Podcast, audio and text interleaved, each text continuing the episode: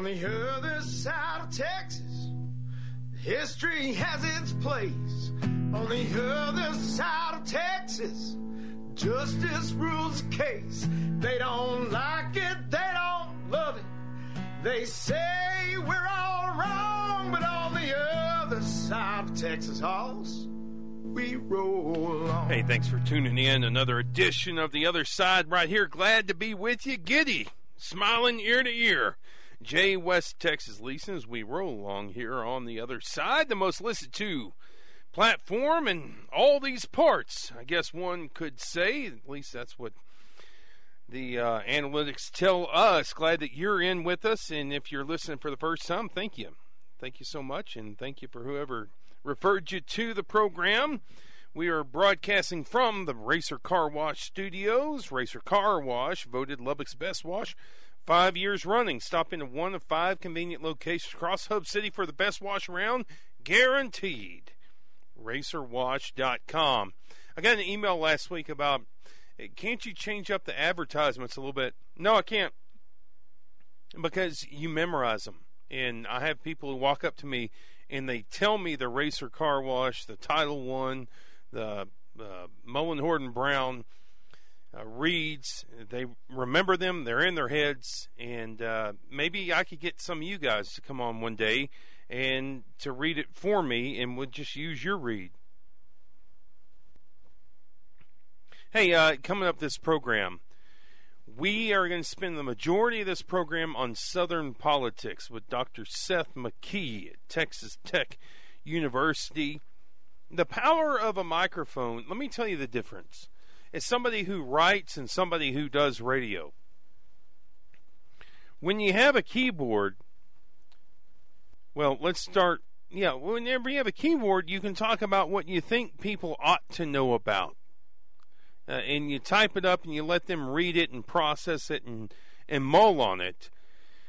Whenever you've got a microphone, like I do, you can either use it for like a hardline agenda, and if I do have an agenda, it's place. I've always said that I'm a, a prairie populist, that I'm out for the Caprock and the Panhandle, and sieving out what kind of politics and what kind of platform is best for our place. That's why I can't be an adherent to either party because it's just crazy town both sides. Um, I am I'm a I'm a prairie populist, but whenever it comes to the radio, here's my job to you. This is my obligation to you in order for you to be with me is to be original, smart and funny. And for me, the default is things that I would be interested in listening to, which leads us into the bulk of the program today, which is Dr. McKee talking about Southern politics and to talk through the history of Southern politics so that we get an orientation of where the South is today. Now, whether or not, and this is perfectly fair game and something will come up in the discussion with Dr. McKee, are we on the Caprock and the Panhandle considered to be Southern? I think that there's a Southwestern argument to be made there, but certainly the state of Texas as you get into the eastern portion of the state, could be considered southern. I don't want to get into a cartography discussion, uh, a textology discussion on where the South breaks down and the Southwest begins, but I do think it's important that Texas as a state, where is it involved in the Southern discussion? And how that's played out and what it means from an historical basis, whether you call it the War of Northern Aggression or the Civil War, whatever you might call it, and how that's played out over time. And the South definitely drives politics, and it definitely elected the last president. We can say that for sure that the South played a role in that, which is where I want to go now, right quick in a monologue. So, a president does what he says he's going to do, and this president being, I could say Barack Obama in passing Obamacare, it, it was about this time. I mean, it was like on, uh, I think, New Year's Eve one year. Uh, a president doing what they say they're going to do, and everyone loses their minds over it. I remember March 2016, speaking of uh, what, speaking of the last presidential election, 2016, um, it was the SEC, essentially the SEC conference states with Texas that that voted for, I believe, is on March 2, 2016. And that's when the presidential primary, the Republican primaries came through, and that's what put Trump over the top. Was he won the South hands down? Now, why did he win the South? And getting back to, he did what he said he's going to do, and everybody loses their minds. There was, in forgive the phrase, but rotting Reaganism. Before globalism, the free capitalization of markets, and, and you've seen what's devolved into globalism there, but people still beating the drums of globalism within the Republican Party, and that being Cruz, Rubio, Scott at that time, all of them beating those drums. And what were they preaching throughout the South? We're going to do tax breaks and what the South read that is is tax breaks for corporate. Uh, we're going to focus on border. We're going to fo- focus on entitlements. And in the South, what did Trump come through and talk about? A new thing. One was the same the border and border security. If we're going to have a country, there has to be a border. And the second thing was trade. And that was something that no one else was talking about. And in the South, where the mills have closed down, where trade has shut down, they know about, we know, I should say, about getting the wrong end of a bargain. And whenever we go through that election, the one delineating factor was Trump and Trump discussing trade. Now, that he's President Trump he announces that he's going to help farmers and help farmers to the extent in which this quote unquote trade war is affecting them. And this is the Hill. TheHill.com had the story yesterday. President Trump announced his administration was planning to disperse a second part of aid that would be a $12 billion package meant to assist American farmers stung by retaliatory, retaliatory trade measures enacted by China and other governments. Quote, today, I'm making good on my promise to defend our farmers and ranchers because who elected him? And this is a memo to statewide Republicans in Texas. Who elected him in middle America and flyover, flyover states? That's where he knows that his bread is buttered. That's who went for him. That's why I voted for him. And this drives Democratic listeners' program crazy. I voted for him in the Republican primary. I voted for him in the general.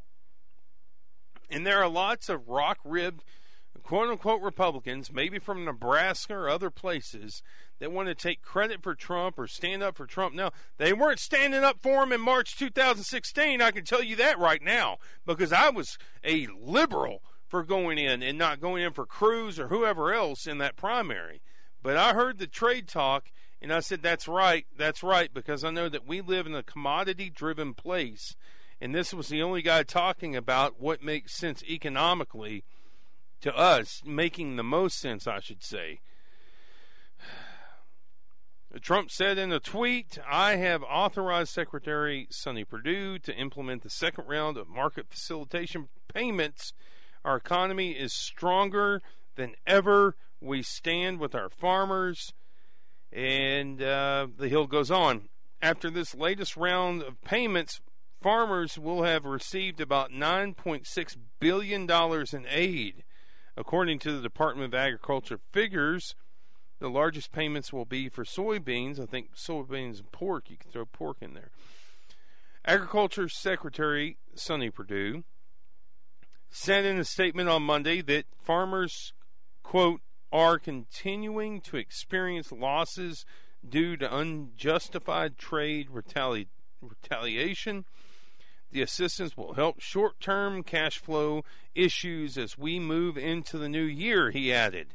The Trump administration announced in July it was dispersing $12 billion in aid to farmers amid escalating trade disputes with China, Mexico, Canada, and the European Union. The administration said it would dole out the first $6 billion in August. Reuters reported earlier this month that the second portion of aid had been delayed by the administration.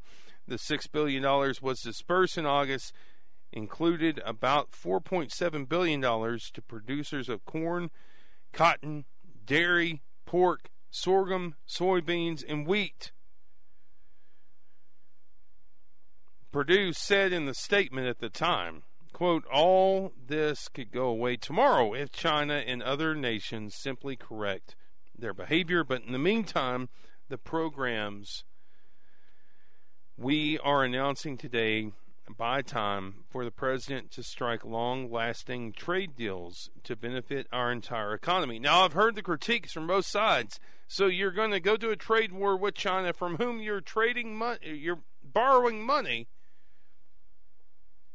stand up for farmers. And look, there's some sense to be made there. But a president of the United States, can you believe it, has stood by his word and is doing what he said he'd do and everybody loses their. And this is my biggest thing with you guys. Listen, Democrats, just hear me out.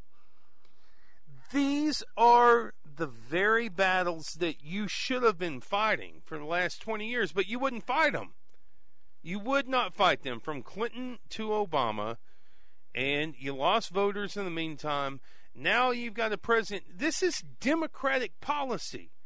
This is Democratic what Trump is doing right now is democratic policy, and I know that just is just ingratiates some of you to hear. But this is old conservative democratic policy, and he's doing it, and you're still losing your minds. Why? That's my question. But I got a lot more questions coming up. Dr. McKee has just entered the studios. We're going to get into some Southern politics. I've got, I've seen the book. We're going to be talking about the book Southern Politics, the Dynamics of Southern Politics with Seth McKee. A good Tuesday conversation for you coming up. If that monologue upsets you, then uh, sorry. Uh, sorry, but not sorry. But you've got some good radio ahead for you right here on the other side. Stick right with us here from the studios where Buddy Holly became famous. AM 580 Lubbock. This is what I saw. I saw miles and miles of Texas, all the stars up in the sky. I saw miles and miles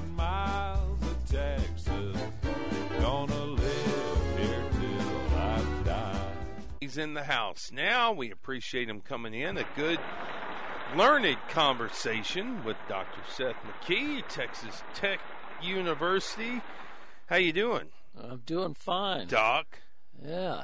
Always I love doing radio, so this is fun. So let's just do some disclosure in the beginning. Okay. Our kids are the same age. Yeah. Um, at least two of my boys and one of your boys are the same age, and yeah. We're friends yeah. off the air. True. And we may disagree, but we're still friends. Correct. Okay. So uh, we have an amicable relationship as, sure. as we begin in here. So you've got your book, The Dynamics of Southern Politics, and when was this put out? I didn't this, look at the copyright. This past August, it uh, came out in print. And yeah. you teach what at Tech? I teach Southern politics. I'll be teaching that uh, this upcoming spring. I teach political behavior courses, which is sort of how people vote, the opinions they hold, elections, all sort of rolled into one. Um, I teach core classes in the grad uh, sequence for American politics, sort of a big survey course uh, to get people familiar with yeah. the subject, things like that. So you came in over the break and you heard me riffing on this thing about Trump is a this is democratic policy from 20 years ago. Yeah. Fighting trade, Sure. like to stand up against globalism.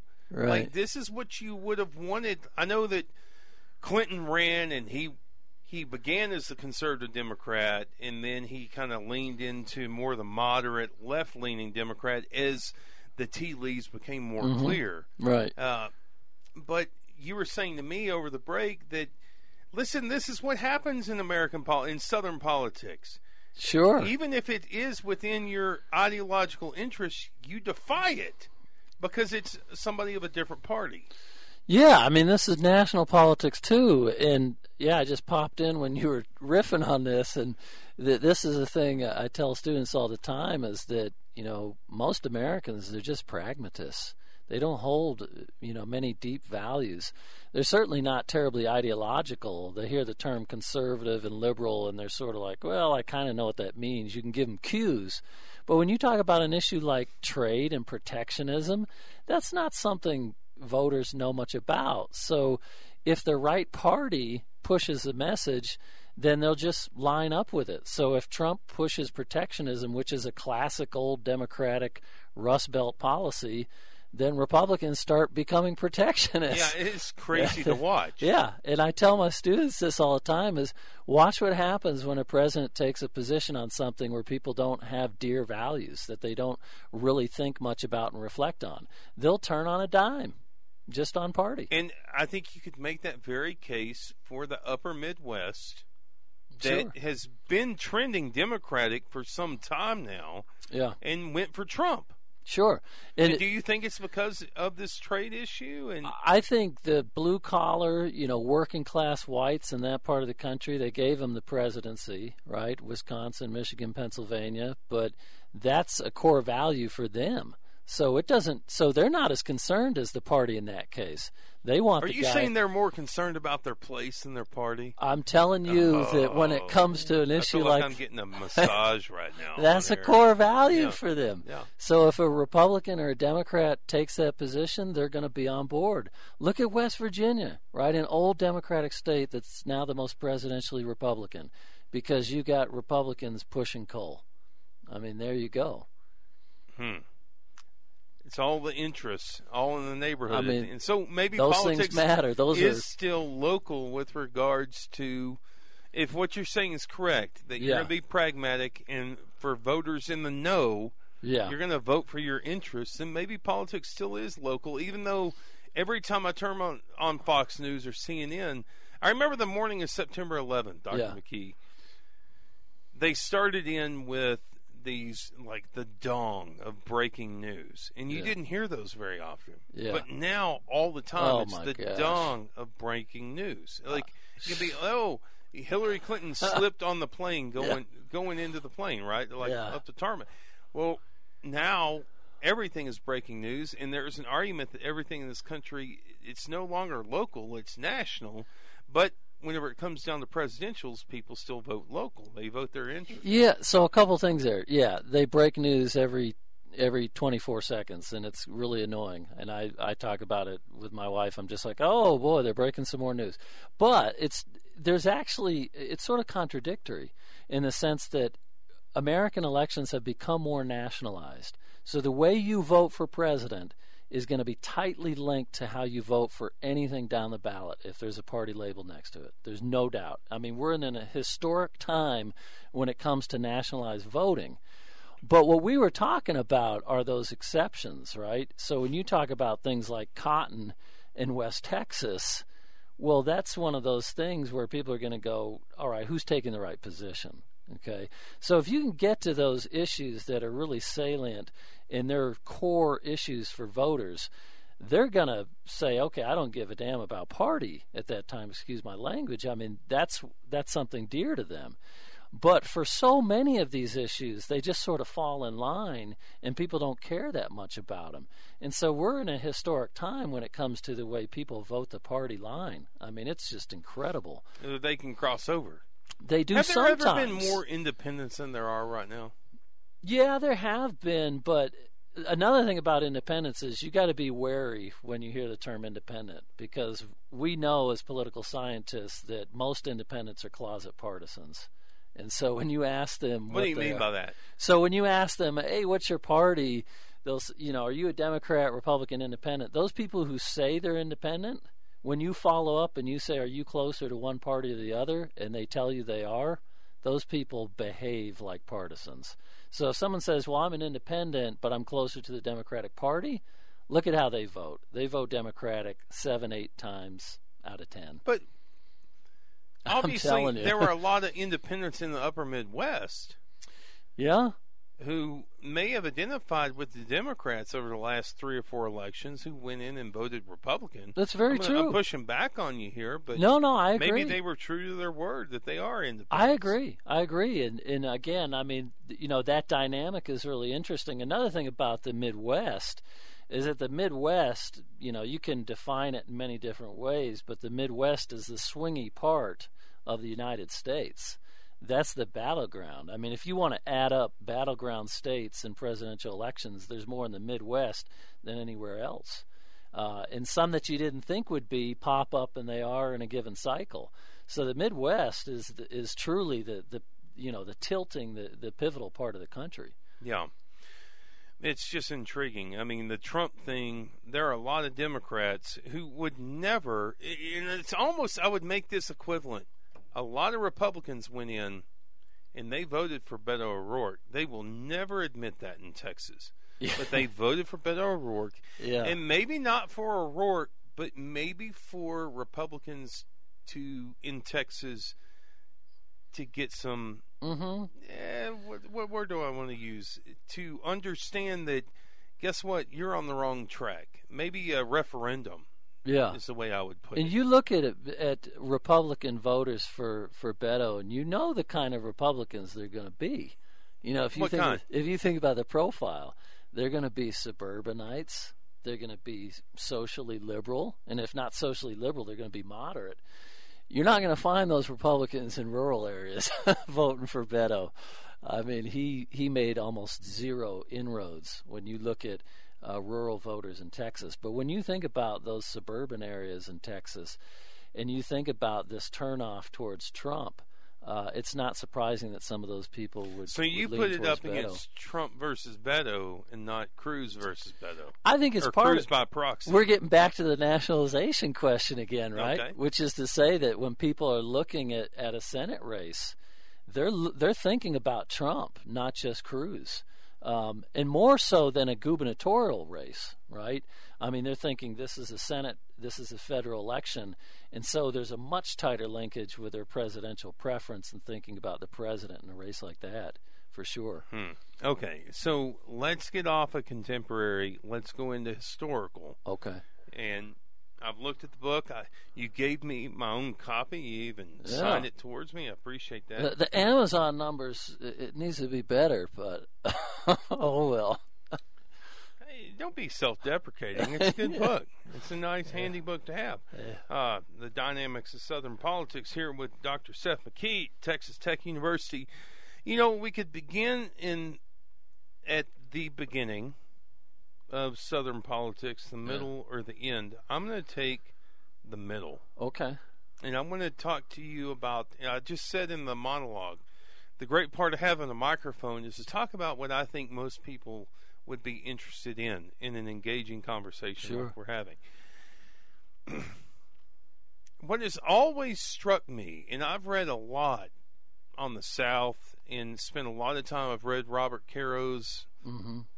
Four part, almost five part series now. Well, you're one of about two people, you and Robert Caro. Well, don't be so, don't don't take jabs at Robert Caro. Oh, that's good. No, Those are thick stuff. books. Yeah, they- they're they're really good.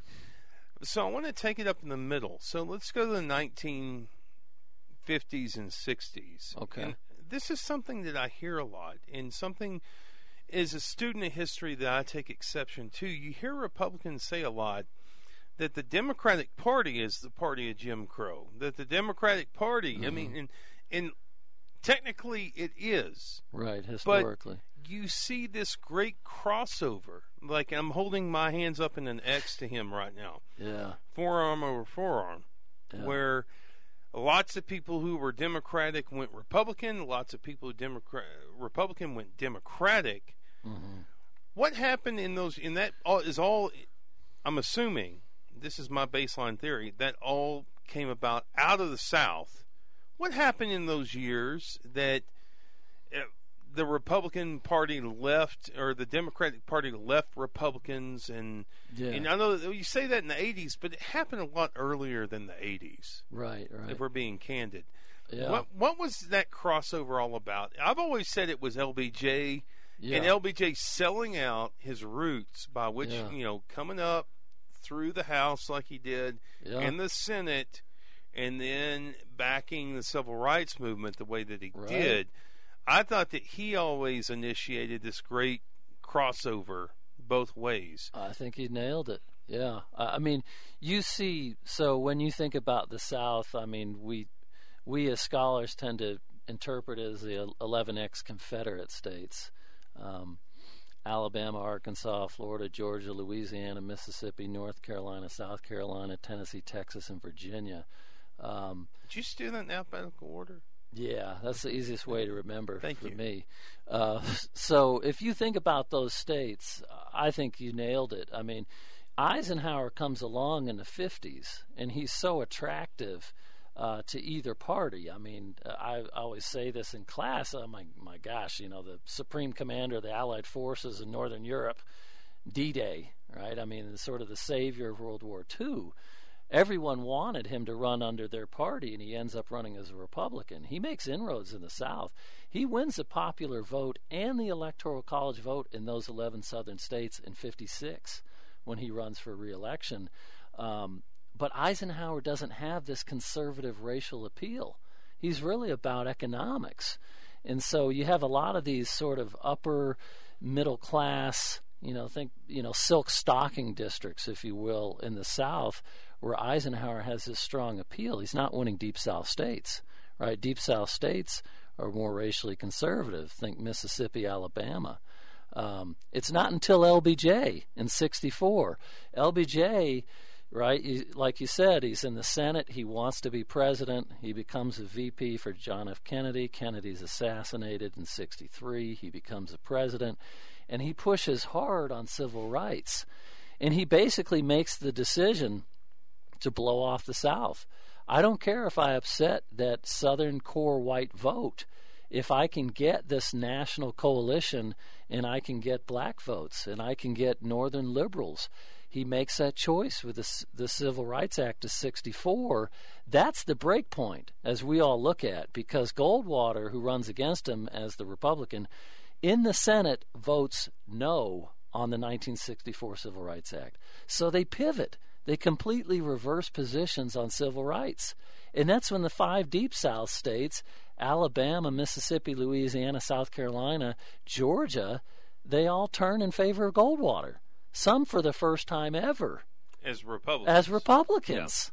And that's the real break point in Southern politics. And when you get that crossover you're talking about, where now future generations of whites become Republicans. So we're going to go to break in just a moment, and and I want to get back in. We're going to talk about populism and why you're so down on populism. and you're, this is the wrong place to come in and Oh, be down boy. on populism. How Uh, you know that? Yeah. race by location in the South as it stands now, and uh, some party ID so far as Protestants within the Democratic Party and the Republican Party over time. But whenever you hear commentators, figureheads, media heads say that, well, the Democratic Party was the party of Jim Crow, Yeah. uh, and try to play that off now, what is that? What do you think as as an academic who's looked at these numbers? I think it's really silly at some level because our two national parties, again, they've reversed positions. So they've basically said, okay, you go here, I'll go there.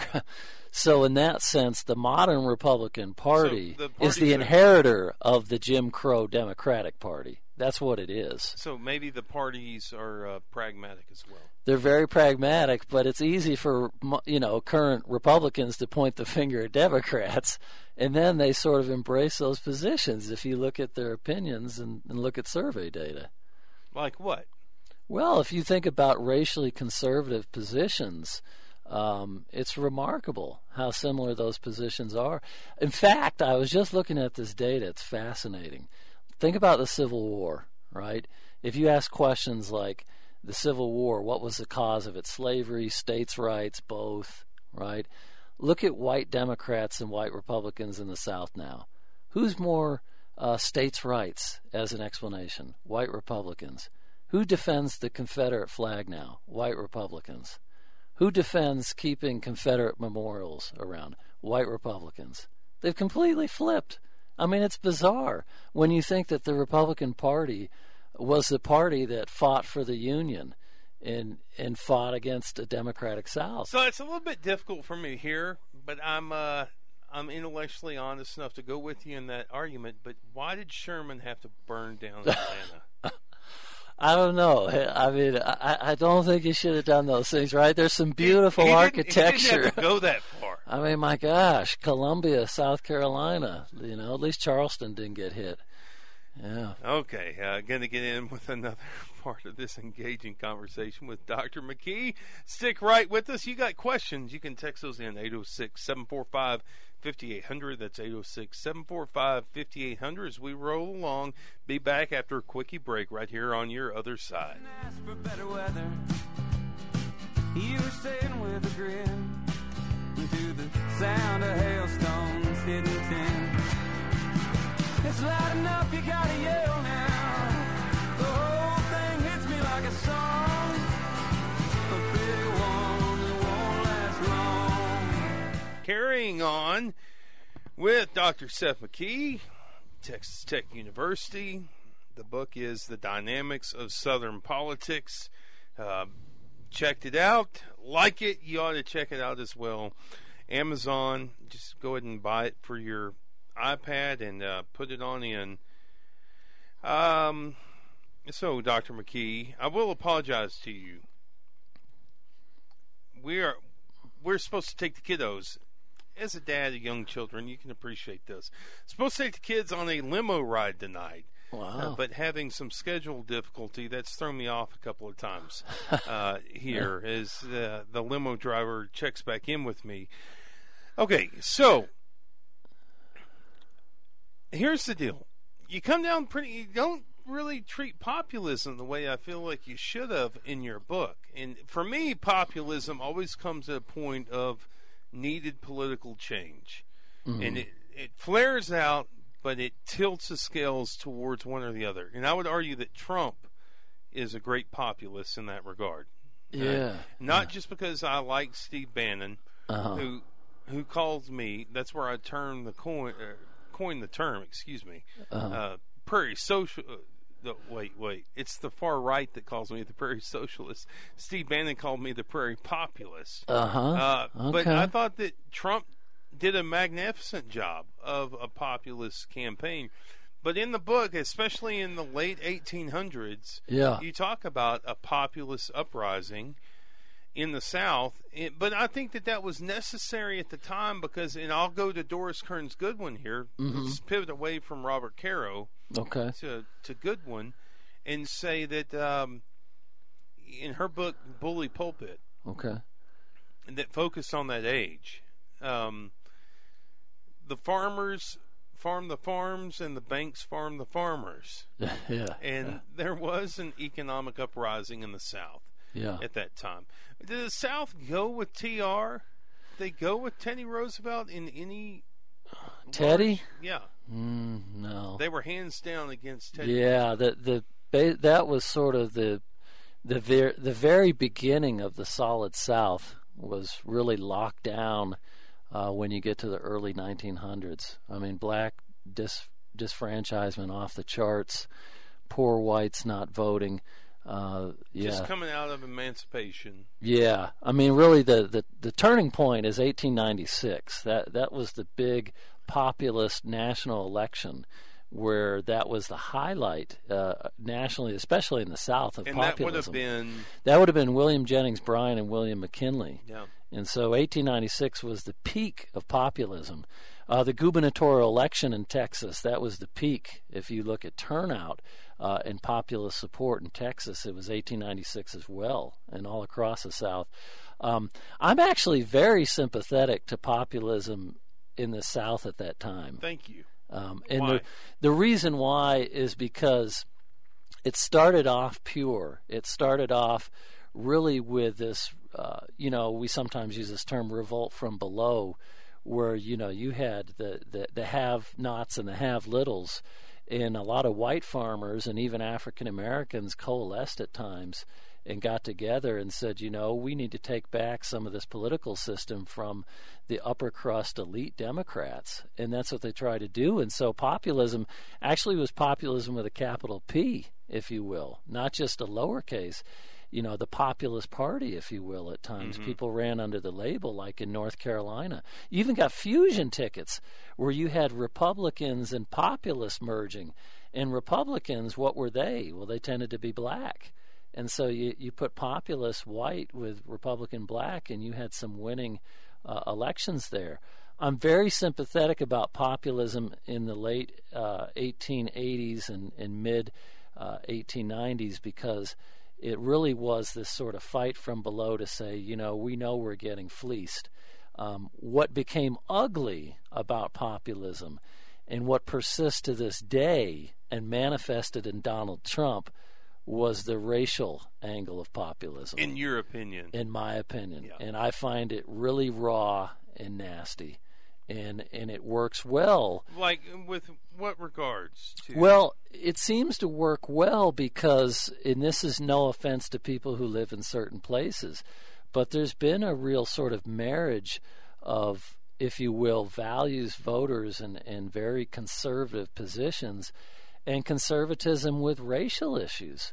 And so it like, blends. but what racial issues? And here I am pushing back on you. yeah, well, you think even civil though we're good buddies, I'm Sure. going to push back. Civil rights. You know, you think about equal rights regardless of race. You think of issues like that. But now you're going outside of race. You're talking. Are are we now on the LGBTQ issue? No, or- no, no. I'm just saying, you know, if you just stick with a racial angle, I mean, l- let me put it to you this way. So, Trump, Trump in 2016, okay, um, his race baiting wasn't very much black and white. I mean, I could easily prove that that's not the case.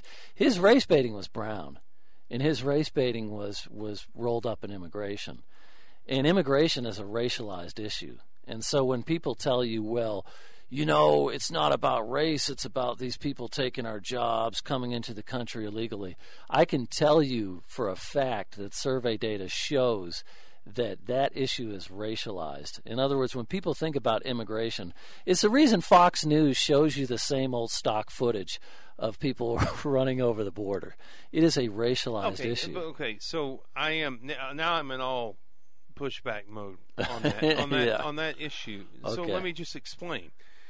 I grew up in Abernathy, Texas. I graduated with 57 people. Yeah. uh, the majority of which were Hispanic. I knew a lot of people who would refer to themselves as wetbacks because they crossed the border. They were mig- part of migrant Yeah, families. Yeah, and that was the original And- meaning of the term. Yeah.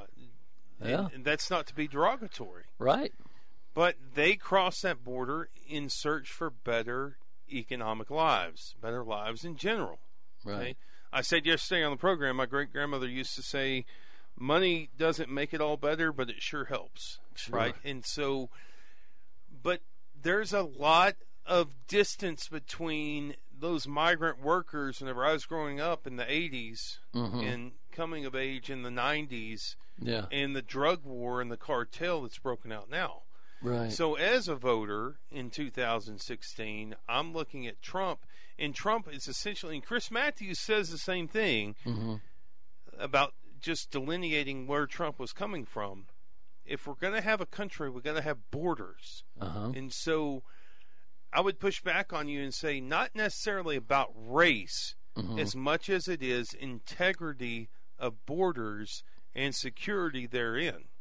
I think there's room for that interpretation. And that's what you're calling the gray. That he was able to Yeah, I mean- maybe he was able to couple that with yeah, I think some that bias. no, I think people like yourself see the angle, right? See the other angle, which is to say, you know, we do need to make sure we know who's coming into the country, right? I mean, those issues of security. I think that's absolutely a concern, and I'm not saying that that a lot of people don't see that. But I also think that a lot of people see the way he speaks about it. I mean, well, how did he start off his campaign? What did he famously, or I guess I should say infamously, say about people coming from the country south of us? I mean, we don't need to repeat that stuff, but I mean, that's just pure raw, right? I mean, that Wait, uh, language. so you're referring to him generalizing rapists and Yeah, that and- kind of stuff. That's how he kicked off his 2016 run for the presidency. But don't you you? know. He didn't just do that in a vacuum, though. I mean, there was an uprising, and it's just crazy to me that you see these MS-13 guys up on the northeastern coast. Like, Yeah. how did they get there? Yeah. You know, it wasn't because Trump was not or Trump was president. He let them there. They got there over time, Mm-hmm. and they made headlines themselves. And Yeah. you know, politics. It's not the job of a politician to go around and say uh, virtuous things. There, I'm quoting LBJ, by the way. Yeah. But Trump certainly made a inversely virtuous argument to say we've got a border security problem. How are these people getting here? Failed policies of the past. Whether or not you believe in a wall Mm-hmm. is beside the point. It's that I've got a point that the border's insecure. Not to mention, what's the number? Something like 40 plus percent don't go over a wall or a fence or a barbed wire. they fly into the country and they overstay their visas. Um, so, I mean, that's another. Hashtag 9/11. that's another logistical issue. Um, but you know, the, that's just here's the other thing about about people coming into this country. As much as I think Trump has demagogued that issue, most Americans want a path to citizenship. It doesn't matter how hard he demagogues that issue. Clearly, majorities of Americans want a path to citizenship. We all understand our history as Americans, and it doesn't matter that this president is going to rail And on that issue. so crazy because you, You know? bring that up, and I just did my ancestry DNA, yeah. and I wasn't going to bring it up on the show until they wanted to be sponsors. Uh-huh. But I already knew this because I've done a lot of background research. My family wound up in Dubuque, Iowa, and then Uh-huh. came down to Abilene Yeah. from there. But they were kicked out of New York because they didn't want any more of those Irish there. Yeah. there and they would speak about Irish the way that you and I, quite frankly, or at least me in West Texas, Mhm. grew up hearing about Mexicans. If I can just be explicit, and as I've grown older, I hear that same pejorative Mexicans And with Irishmen in Northeast, and that's why they kicked them down into Appalachia. yeah. And that's where you get the kind of music that you got now. Yeah. And you've got the same sort of culture and the dialect and the, the whole thing. Because they were kicked out. For all this tolerance I hear about the Northeast, Mm-hmm. Yeah. nuh-uh. Right. it was not the case with my ancestors. Sure, and, and that's the beauty of America is that there's so many of us who are not going to forget that we we're not natives. There's hardly any Native Americans, you know, and uh, th- that's just how this country was built, and But people don't get know me that. started on the Comanches. I mean, Oh. those guys needed they needed to die. Oh boy, I'm not But even just, going to go there. just the Comanches, though. okay, yeah. yeah. They were ruthless. We've had Sam Gwynne on this show. Yeah, I've I've read too much Sam I Gwynne. mean, but but think about it. I mean, think about this country and think about how immigration is one of these issues that it seems insoluble because so many Republicans they want cheap labor. I mean, these these businessmen, these parts of the southeast that are just growing like mushrooms with Latino workforces, they don't want all this tightening. I mean, they want to ease it. They want more labor.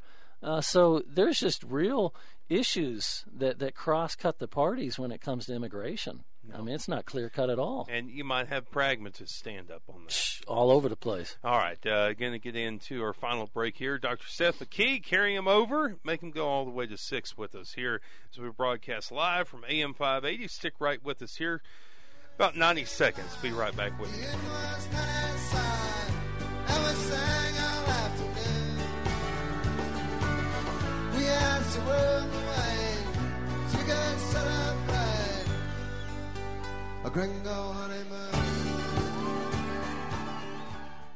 806 744 7666. We have, if you're just joining us, Dr. Seth McKee at Texas Tech University uh, writes about, has written a book, uh, Dynamics of Southern Politics, and teaches courses on such there at Texas Tech University. We have uh, kind of gone across the ways here. You and I you making your case, me pushing back, and then uh, you continuing to make your case there, Dr. McKee. Um, I want to talk about how race has changed. Race by political affiliation has changed over mm. the last 40 or 50 years, and how I think you say you provide uh, data in your book that in the 1950s, 75% of Protestants identified as Democratic, and now it's down to about 20%. Mm. What what accounts for that? Yeah, I mean that's another one of those turning points if you think about southern politics again race will never be eclipsed as the main structuring force uh, of southern politics but uh, religion matters a lot and interestingly enough, in the South, is that you had this heavily Protestant region. I mean, almost everybody, you know, historically was Protestant. Yeah, we know exceptions: South Texas, Louisiana, etc. Uh, with Catholics. With Catholics, but you know, Protestants just everywhere. Uh, and then you got this effect where, of, of, course, you know, we've become a more secularized country, so you know that's part of the downward shift there. But most of it is is the fact that the South remains highly religious and outstanding in that regard. But it's really the the 70s. It's really when you get to the the abortion issue, you get to Roe v. Wade. Uh, and you have this this real dividing line.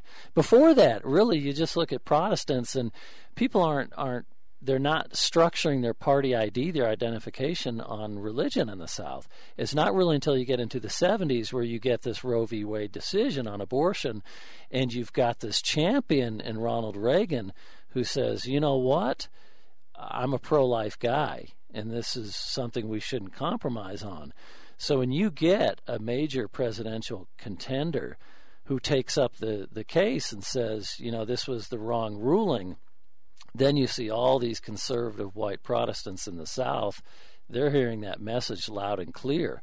So you get this sort of sub realignment, if you will, uh, below the racial one that happened in the 60s uh, over uh, you know values so issues. You, you, draw it out to be abortion. It's the abortion issue. Yeah. That, it accounts for that 60% decline. You know, you get to abortion, and then you get a lot of these issues that just pile right on top of it, right? You think about prayer in school, where the Supreme Court essentially took it out as publicly sanctioned going back a couple decades, actually. But, you know, Reagan speaks that language too. He says, you know, we should put prayer back in school, we, we should be pro life. And so you think about these values issues and then that's when you get this religious right. You get Jerry Falwell, you get these religious figures, Pat Robertson, who organize and they have these interest groups in addition to their church followings, mm-hmm. and they line up heavily behind the Republican Party. Let's, and so that's the core. That's the core now of the modern Southern Republican Party is white religious evangelical conservatives. But, and, but maybe it is, and that what leads me into the next the next question. And I want to pivot here based on religion. Somebody who's been on this program, R.R. Reno, mm-hmm. uh, writes First Things, a, a notorious, infamous, famous, whatever adjective you want to use, Catholic conservative thinker yeah. Whenever I use the term like I used in the monologue, rotting flesh Reaganism, it was him that he coined that term. Hmm. That in an age of globalism, uh, that that's what got Trump elected. Was mm-hmm. people saying, "Look, uh, globalism's gone too far. It's come at the cost of our place." Um, whenever I read thinkers like Reno, and I do read First Things very, very often. Um, I have to think that, and I want to get your thoughts on this as we close Sure. out.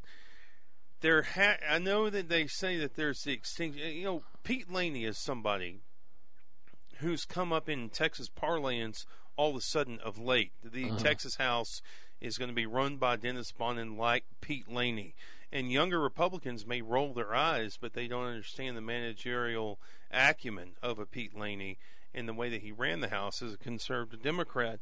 Um, conservative Democrats, a dying species, endangered species politically.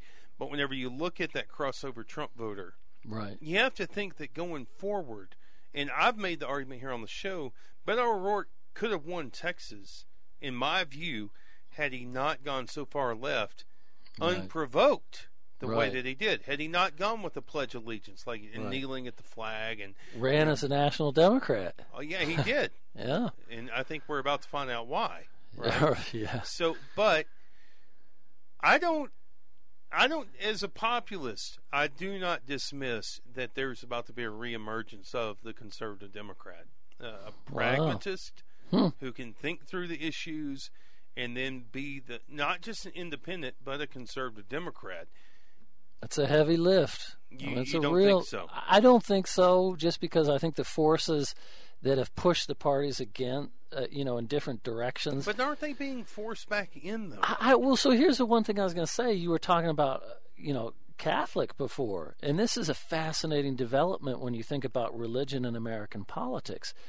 It's really the Republican Party is the godly party, the Democratic Party is the ungodly. And why do I say that? I lived 10 years in Oklahoma. Last time I lived in Oklahoma was in the early to late 90s. Now, this is one of the most Baptist Protestant states you will find in the Union.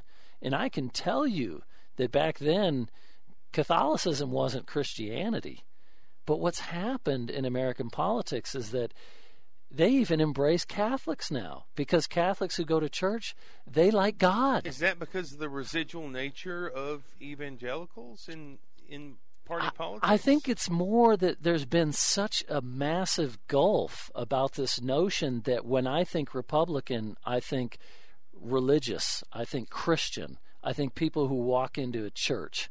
When I think Democratic, I think secular. I think almost anti, you know, sort of against God, against Christianity. And so Catholics who are devout, they fall right into the Republican camp. And so even that fissure has been closed. But even then, I would push. We got to close up, but I'm going to take my own uh, disagreeable nature with you there. Sure. But Catholics, I think, in I'm a I'm a student of Reinhold Niebuhr. Catholics, their great contribution throughout the very eras that we've been talking about, the 60s and forward, is that they were led by non-white as the papal authority for all those years. If you wanted real integration, you went to a Catholic church. You know, and I do that on Easter. I take my kids to a Catholic church Okay. so that they can, you know, because we're Catholics, Yeah. uh, but because it's the oldest living Christian tradition. It- number one, but number two, Yeah. they they stood up against the KKK. Yeah. They, you know, for all the arguments I've made for being like pro-Trump and putting myself at risk of being like Mr. Racist, Mr. Jim mm-hmm. Crow. It is the Catholic Church that stood up against those things over time. It was not. You wouldn't find a Catholic priest under many of those hoods. Right, right. No, it's an interesting. I mean, I'll circle back to we we we were talking Southern politics, but we were also talking about the Midwest and what became the great wedge that got these Democrats to become what we call Reagan Democrats is an issue like abortion. Mm-hmm. There's so many more Catholics in these Midwestern Rust Belt areas. You know, you know, you think of these cities, and you drive that wedge. You start talking about pro life and you get these union blue collar white working class people who say I'm a good Catholic but I've had it with the Democratic Party. The Republican Party is the one that's sticking true to my values. So, I mean, that's a historic moment as well when we think about, again, those people who are devout moving to the Republican Party. That's where we got to cut off, Dr. McKee. I'm sorry. I got to get home, got to get home. Great family, above average dinner. Going to go look at some Christmas lights tonight. The kids expecting us. Uh, you like this program? Please share it. All you got to do is click on wherever you download it. I don't care. It's all over the place. You can just Google uh, Other Side of Texas podcast, and you can just send that link to all your friends. And we appreciate you doing that because we like to talk about not what's safe, but what's relevant, and uh, be original, funny, and entertaining while we do it. And uh, just like the guy who used to play here, I'll quote him and say, "Rave on, buddies, rave on." Uh, until next time, right here on the other side. Thank you, Dr. McKee, for coming out. My pleasure. Look forward to next time. And we'll see you next time right here on the other side.